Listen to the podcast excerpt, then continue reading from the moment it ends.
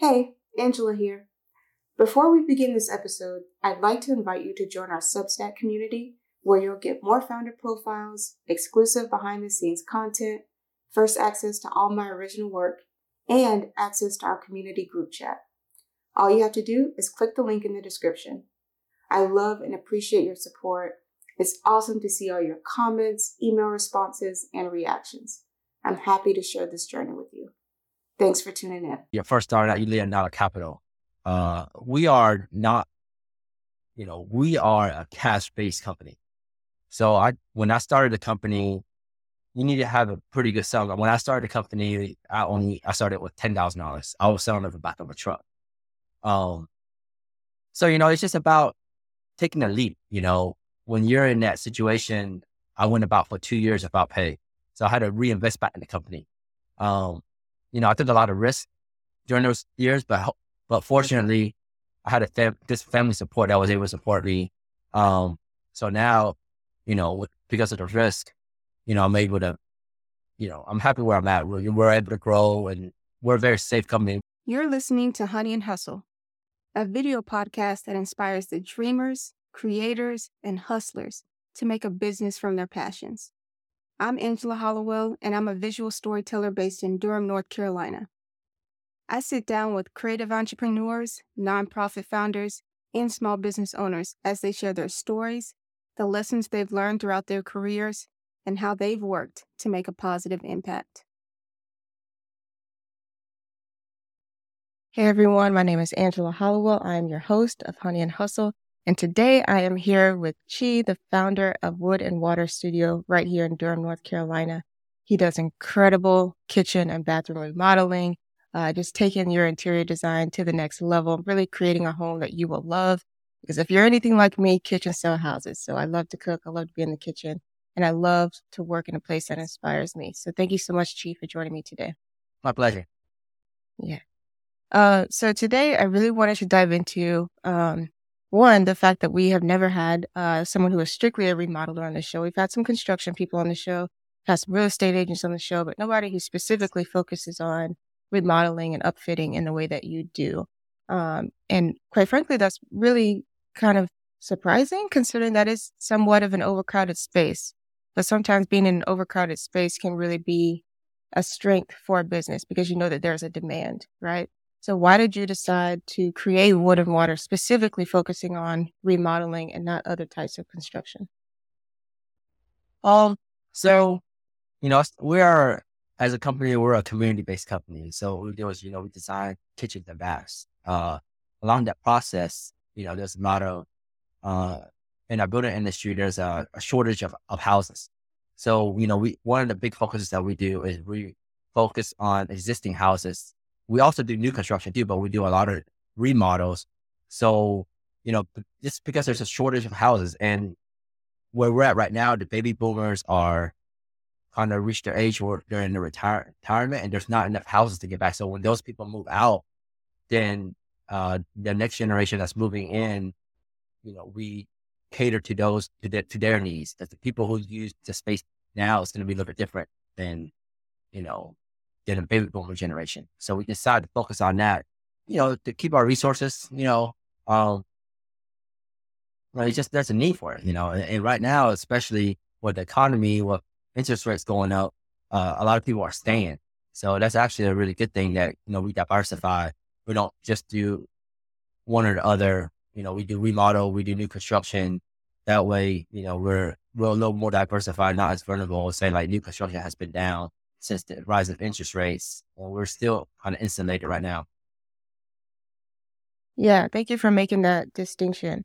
Um, so when you first were like thinking about, okay, how can I meet the needs of the community and meet the needs of people who are, you know, either buying older houses or staying in older houses, um, what like how did you kind of like find out more and do research on this local economy? Like, were you already in the uh, real estate or construction industry? Yes. So uh, prior to uh, prior prior to starting a company about five years ago, I worked for another uh, big cabinet dealer here. Um, with the school for interior design, I worked architect, you know, architects, and you know that's kind of how I, how I found. That's how kind of how I kind of fell in. And I also, during the time when I was in school, uh, I did a lot of farm woodworking. So, you know, I was like building cabinets. I had a very, I had a pretty good background, foundation of, you know, design, uh, and also hands on. So, you know, I try to get away from it, but at the end of the day, I always came back to it. You know, it was other reasons, um, you know, reasons re- remaining from financial to, uh, you know, lifestyle. Um, you know, those are, you know, this seems to be basically one of my passion. I just couldn't kind of get away from, and I didn't just discover this into, you know, about five years ago. You know, I'm gonna figure out. I I think I can do this on my own. Yeah. Yeah, and that's a beautiful place to be because it sounds like you, you said you ran from it for a little while due to financial reasons. Were you thinking like, oh, I don't have the capital to start my own business? Like, you know, what was your thought process and hesitation behind doing your own thing? Um, so I've always been kind of entrepreneurial, but the one thing that um when you first start out, you need not a capital. Uh, we are not, you know, we are a cash based company. So I, when I started the company, you need to have a pretty good sell. When I started the company, I only, I started with $10,000. I was selling at the back of a truck. Um, so, you know, it's just about taking a leap, you know, when you're in that situation, I went about for two years without pay. So I had to reinvest back in the company. Um, you know, I took a lot of risk during those years, but but fortunately, I had a fam- this family support that was able to support me. Um, so now, you know, because of the risk, you know, I'm able to, you know, I'm happy where I'm at. We're, we're able to grow, and we're a very safe company. We don't have a lot of debt. Uh, I, t- I take a lot of advice from a lot of uh, a lot of the previous entrepreneurs. I talk to them, you know, and in my field, they give me really good advice. You know, I try to keep my overhead pretty low. Uh, you know, we, we're going to lean and mean. yeah, I like that. I like that phrase, lean and mean. Um, and I think that, you know, when it comes to debt, that can be like um, a controversial topic, especially debt in your business, right? Because some people are like, well, you can have debt that you can leverage to grow your business and just pay it off over time versus you where you're like, yeah, we're a cash based business. So we like, we eat what we kill. There is no like you know, oh, I'm going to have debt and just hope that I can pay it off one day. I need some kind of safety net there. Um, now that you've been from a place where you're like, I don't know, I had the capital to do this, to like, took me two years to truly be able to pay myself, to now being in a place where you're comfortable. Like, what are some of the the ways that you started to look at money differently once you had a company? Yeah. Um, I think right now, um, I've actually changed the way I look at it you know, I, I grew up in a very traditional way of thinking, you know, note that, you know, you want to pay everything off. But now I'm actually looking at, or as we further expand now, you know, as a business, we have to, we have to take a risk. And right now we are actually looking for, uh, uh, we're looking to like, um, we're looking to, to buy a venue for our showroom. So right now we are actually in the process of looking for a space and we got qualified. We have the numbers to be able to back it up. Um, so, you know, I've kind of changed my mind on how I think it's a balance of the two. Uh, I need to be kind of safe because I also have a family I need to support. But, you know, I also want, want company to grow. And as this company grows, it's also not just the company growing, but I'm growing personally. Uh, there's definitely a lot of challenges. Yeah. Yeah. Uh, when, it, when you say you're growing personally and you talk about your family a lot, you know, what has this journey been like with you and your wife and, and all that type of stuff? We are talking about like, hey, like I know this is going to be risky for me to start a business, but you know, I really, and I know I can't do it without your help and your love and your support. Like, how has that like either strengthened your relationship as you have like progressed in the business now? And because obviously you've grown, your business has grown, and you know, you know, neither one of you truly knew what this is going to look like in five years, but now you have an idea looking back. Like, what has that been like for you guys? Yeah, uh, fortunately, uh, my family has been very supportive. Um, and they, she just always encouraged me in what I do. Uh, you know, for me, I'm always, when I was thinking about going my own, when I got laid off, uh, from a company, you know, I decided hard thing that drives me was I decided I'm not going to be the one that get laid off. If it's anybody, it's going to be the opposite. Um, and you know, she's been very, very supportive. Um, but yeah, we never thought at this point we would be at, at this at, at this stage. Uh, family support is very important. Um, and as as I and I'm still learning. So as a as a design professional, what you have to do is I think one of the traits of being a good designer is being able to grow. There's always a better way of doing something. So that's just basically design in general.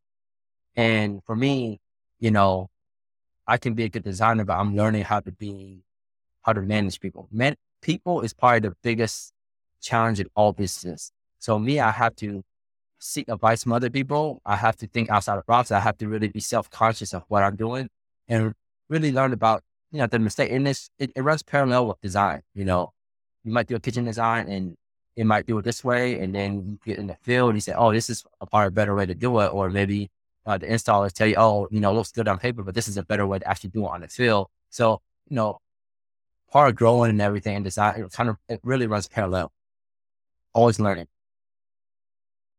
Yeah, that's a great way to, um, to put that. And I, I think managing people, especially when you come from a creative kind of background and kind of like you know, where you work with your hands, you're very hands on. You know, the first thought when you start a business isn't like, oh, I want to hire a bunch of people or, oh, I can't wait to be somebody else's boss. I mean, maybe, but like, you know, there's some party that also may not know fully what you're getting yourself into, right? Like, how do I really grow a team that's going to, you know, work hard, embody what my company stands for, you know, work with me to grow the business, you know, not cost me a lot of money. No, no, like say that you shouldn't make people equitably, but like, you know, in the sense that like a bad hire can be costly. You know what I mean? Like that's just the reality. Um, so when it comes to like your ethos on managing people and like building your team, like what are some of the things that you look for when you're hiring? Uh, I look for people who complementary. Uh, I'm very fortunate to enroll in this uh, business growth group called uh, Accelerator, which is EO, and we have several tools. Like we use Culture Index, uh, it's a quick couple questions that you take. It's a little survey that you kind of take about where you are. You know, questions, easy questions that you answer about how you feel about certain things. And it's actually pretty accurate. It tells you like who you are, where your current state is now, and kind of what you're looking for. So when you're say like if you're interviewing someone, you have to take the same culture in- index, um, the, the survey, and it'll tell them like kind of who that person is. They might not know. A lot of times we don't even know who we are, but when they when they tell you, hey, you are this person right here, and this kind of what makes you get up in the morning, you start to realize, oh, this is me. So, you know, just, you know, that's a tool that we use. Um, you know, and really starts with like, um, we have stuff called, we have a, a chart called store, score, scorecard where we actually put down where, you know, on this particular job, what is needed to accomplish that job. From that job description, we come up with a job. From that job description, we come up with like an ad, you know, and then they're scored on how they perform. So there's a way. Just, I think it's very important to be upfront about what your expectations are and justification on, you know, because at the end of the day, I don't, I don't really manage anyone. They everybody manages themselves. They know how they know what they're doing and they know if they're doing a good job or not. I'm just here to facilitate and get them the tools to succeed.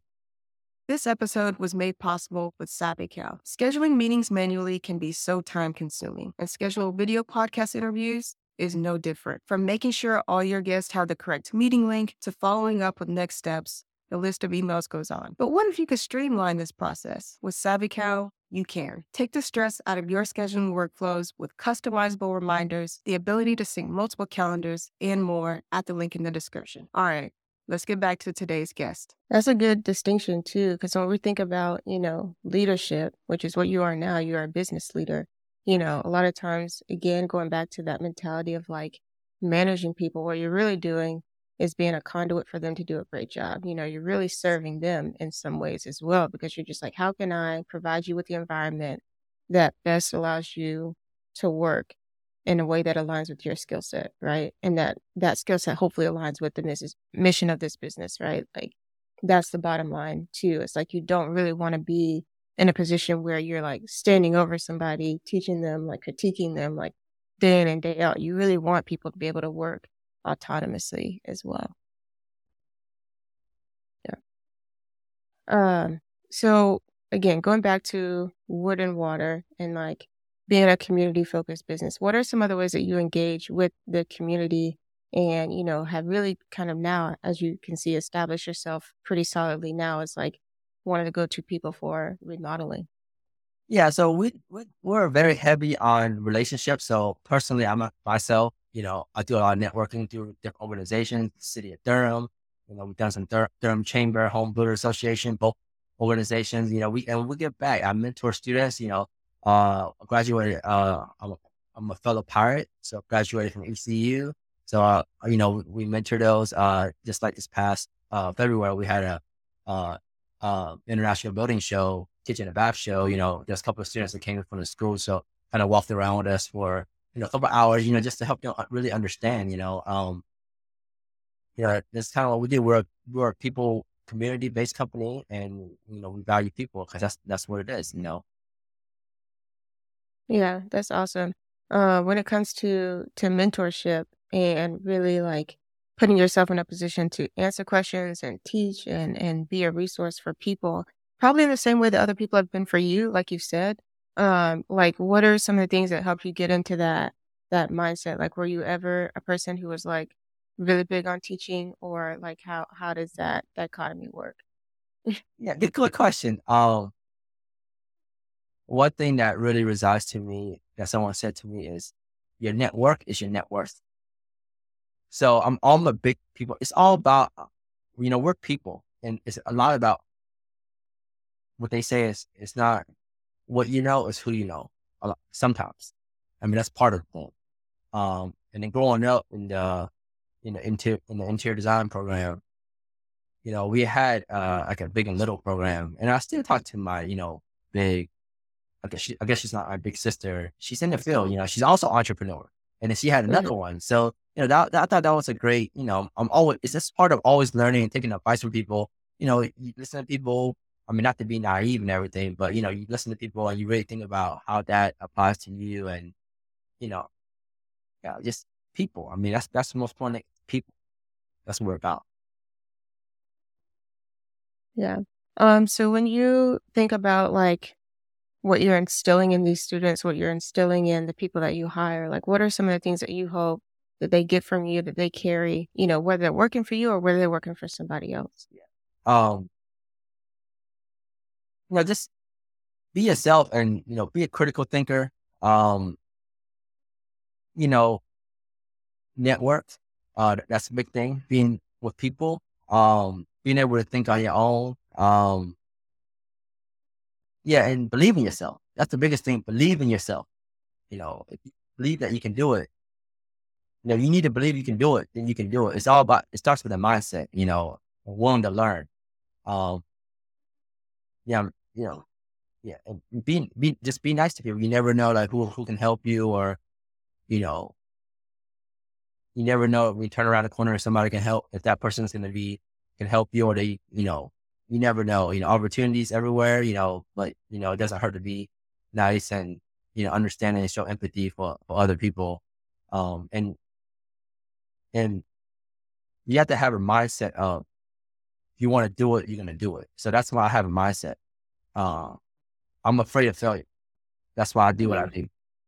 You know, I want to succeed. But if I, I know that if I put my mind on something, I'm going to do it. Uh, growing up, I had a lot of people in my life that told me I couldn't do something. Like, for example, I'll tell you, when I was in art school, um, I think it was my sophomore year, I had a teacher. I wasn't very good at drawing because, you know, in art, you either, either like a 2D or 3D. You know, sometimes some people can draw very well 2D. And I'm more of a 3D person. I mold my hands. I make with my hands. And I had a teacher tell me, if you can't draw, how can you make it? You know, and then two or three years passed by. I had a senior show and, you know, I was doing uh, wood, woodworking, fine woodworking. And she actually said, Hey, your, your, your, your stuff is, is really, really good. You know, people learn a different way.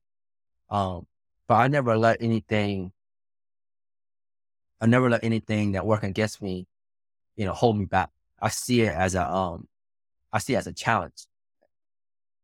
So that's kind of what keep, that's one thing that kind of keeps me going is, you know, I know I can do it. Uh, and be, being a business owner, it's hard. It's hard and it's not built for everybody, but that's one of those challenges that you know, that I like. You know, I'm very dynamic. Like if I sit around and I do something that's like over and over again, and I feel like I'm just, you know, I'm just like a robot. I like the challenges. Good, sometimes stre- very stressful, sometimes it's not, but overall, you know, I, I love it. Yes, heavy on the very stressful at times. it can it can be rough. Um, but I want to go back to what your teacher was saying. When she was like, "Well, if you can't draw, how can you make it?" But now that you're owning your own business and you're creating designs for kitchen remodels and bath remodels, how have you worked around communicating the design that you have in your head to your team or to your client? Um, I, am still working on that. You know, you know, I, you know, and we just talked about this uh with my fellow colleagues. Um, one of the things that we do as far as design wise is we use a soft we use software called 2020 Design. Uh, we design it. We, we're visual. We're very my field is very visual, and once I show them that design, you know, I listen to them, I talk to them, um, I learn about what their needs, what their wants are in, the kitchen, and then I make suggestions based on my experience, and I put all of my technical knowledge in into that space. Uh, but we do a lot of vis- visual. You know, we, do, we have sample doors. We have uh, showroom. You know, you come in get a showroom experience. You get one on one experience. It's not like you come in and it's like five people there, but you get one on one, one on one with us. Um, we do drawings 2020, 2D and 3D. And a lot of our clients love the color renderings. You know, and it's just about communicating, you know, about people and communicating, setting expectations up front. And, you know, we've been we've been somewhat pretty successful at that. There's some challenges, but we've been pretty su- so somewhat successful. Yeah. Um, so speaking of success and what you define as success, you said you do what you do because you're afraid of failure. Like you're afraid to fail in this business. What does failure look like for you and what does success look like for you? I think failure would be about would be, I think, I guess the pinnacle would be if I have to close the office down, you know, say like we go bankrupt or, you know, I keep, you know, not, we keep at the certain state, at our current state. If I keep where I'm at by myself, then I consider that as a failure. So I, I do consider it as a failure because I feel like I'm not able to grow. Uh, success would be, you know, uh, having a, ha- having a good team around me, um, having people that, you know, very positive work environment and being able to co- uh, contribute to, to, the community, being able to, you know, still provide for our, our next generation of designers, uh, being able to offer advice, you know, being able to do, um, you know, nice projects, you know, yeah, giving back to the community. So. Yeah, you said giving back to the community twice. So I see that's very, very important to you now um, and probably will be forever, forever in the future. Um, you know, a lot of times, you know, when people think about what do we call it, charitable giving or, you know, corporate responsibility, right? It feels like we're talking about a box that a business feels like they have to check off to say they did a good deed for this year or for this quarter and now they're just going to move on, right? They, it, you know, when we think about that, it doesn't feel like they have a real emotional connection to the impact they have or could have, you know, within the community itself, right? As long as the rest of the business is doing well. So, like, how important is um, community impact and community relationship building? Because really and truly, if that's the heart of your business, that's how it's going to continue to grow, right? Um, if you continue to invest in that, like, how important is that to you in relation to like your bottom line or to your finances? Oh, I think I think if a person does what they do, love what they do, and they do good at it, they're, they're always they're gonna succeed in some way. You know, it might not be, you know, and a lot of times when you start succeeding as a business, it, the revenue usually follows. You might not be looking for it, you know, but I mean, it it, it is definitely a, a big a big part of what we do. Um, it's just giving back. Like for example, we do a lot of stuff with HBA, and we do give, you know, we do do donations. You know, we fight for uh affordable housing. It could be the uh, big A or small A. Because uh, Wake County right now, in Durham County, in this area, you know, we're like two years behind housing. So there's not, there's a shortage. And because of the shortage in supply and demand, the cost is going to go up. Now, you're able to supply, I just read, actually, I just read an article yesterday. It says, um, some of the bigger cities, they're they have an excess amount of inventory of homes. So now the prices are coming down. So, you know, we, you know, we, we help on the, uh, you know, on the state, on lobbying, you know, to make it, you know, so we can have more supply for, for our building industry. Yeah, that's about the community right there. So, no, yeah, it is. Affordable housing is a very big topic right now in Durham, and I'm sure in other places in North Carolina, because, you know, there's people that have lived here for years, you know, since they were kids, or, you know, their parents have lived here for a long time, and they're like, yeah, I can't even afford to like live here anymore without a roommate, or I can't afford to downgrade my house if they're an older person. Like, I can't afford to downgrade because everything is so experienced. You know, if I want to downsize my home, that's just really not an option for me, right? Um, and so I think like when it comes to like having a community that can really support your business, it starts with making sure there's people somewhere to live. like if they can't live there and they can't stay there, then like your your customer base is going to continue to change, which could be a good thing, but could also be seen as like um, a hindrance as well. If you're always depending on your business garnering new customers versus like working off of word of mouth or referrals from previous customers, then that kind of creates um, a difficulty in like customer acquisition for your business. So just like in terms of affordable housing, there is, um, you know, some conversation around like ADUs and things, accessory dwelling units. Do you work with those at all? Yes, we've done a few. Uh, I had a, a contractor that uh, this is in uh, in Carrboro. We was in Carrboro, and they had a. Uh, so what's happening now is that the baby boomers are got to your age where, you know, they're not living in the big, in their main houses. They, you know, they want to live with like the kids. Like for me, uh, intergenerational home. So like for me, uh, my parents, we are actually generation because my parents live with me. Um, oh. someone has to, you know, someone has to take care of them. You know, they, they take care of you. But I had, uh, a couple contractors, uh, in the Raleigh and Carrboro area where it converted a, a detached garage into an ADU unit. So it was a pretty interesting, you know, small little kitchen, kitchenette, you know, bathroom, nothing too big, but you know, but it works for them. Very nice. Hmm. Yeah. Um, yeah, I just thought I would ask because I think like, you know, as we think about like restrictions on land, like even if we did have more houses, they there's only so many places they can go. So not every house, new house that hits the market can be a single family home. Some of them are gonna have to be, you know, um, apartments, some of them are gonna have to be duplexes, some of them are gonna have to be townhomes and townhomes are really, you know, popular around the triangle. Um, it's like when we think about variety and we're thinking about using the most of the resources that we have now, accessory dwelling units is like one of the things that I think is going to become more popular as we as we continue to move forward here in terms of the housing landscape. Absolutely. Yep. Yeah. Yeah. Okay. Well, thank you so much for for being here with me today. I appreciate all your insights on design and creating a business that is truly community oriented.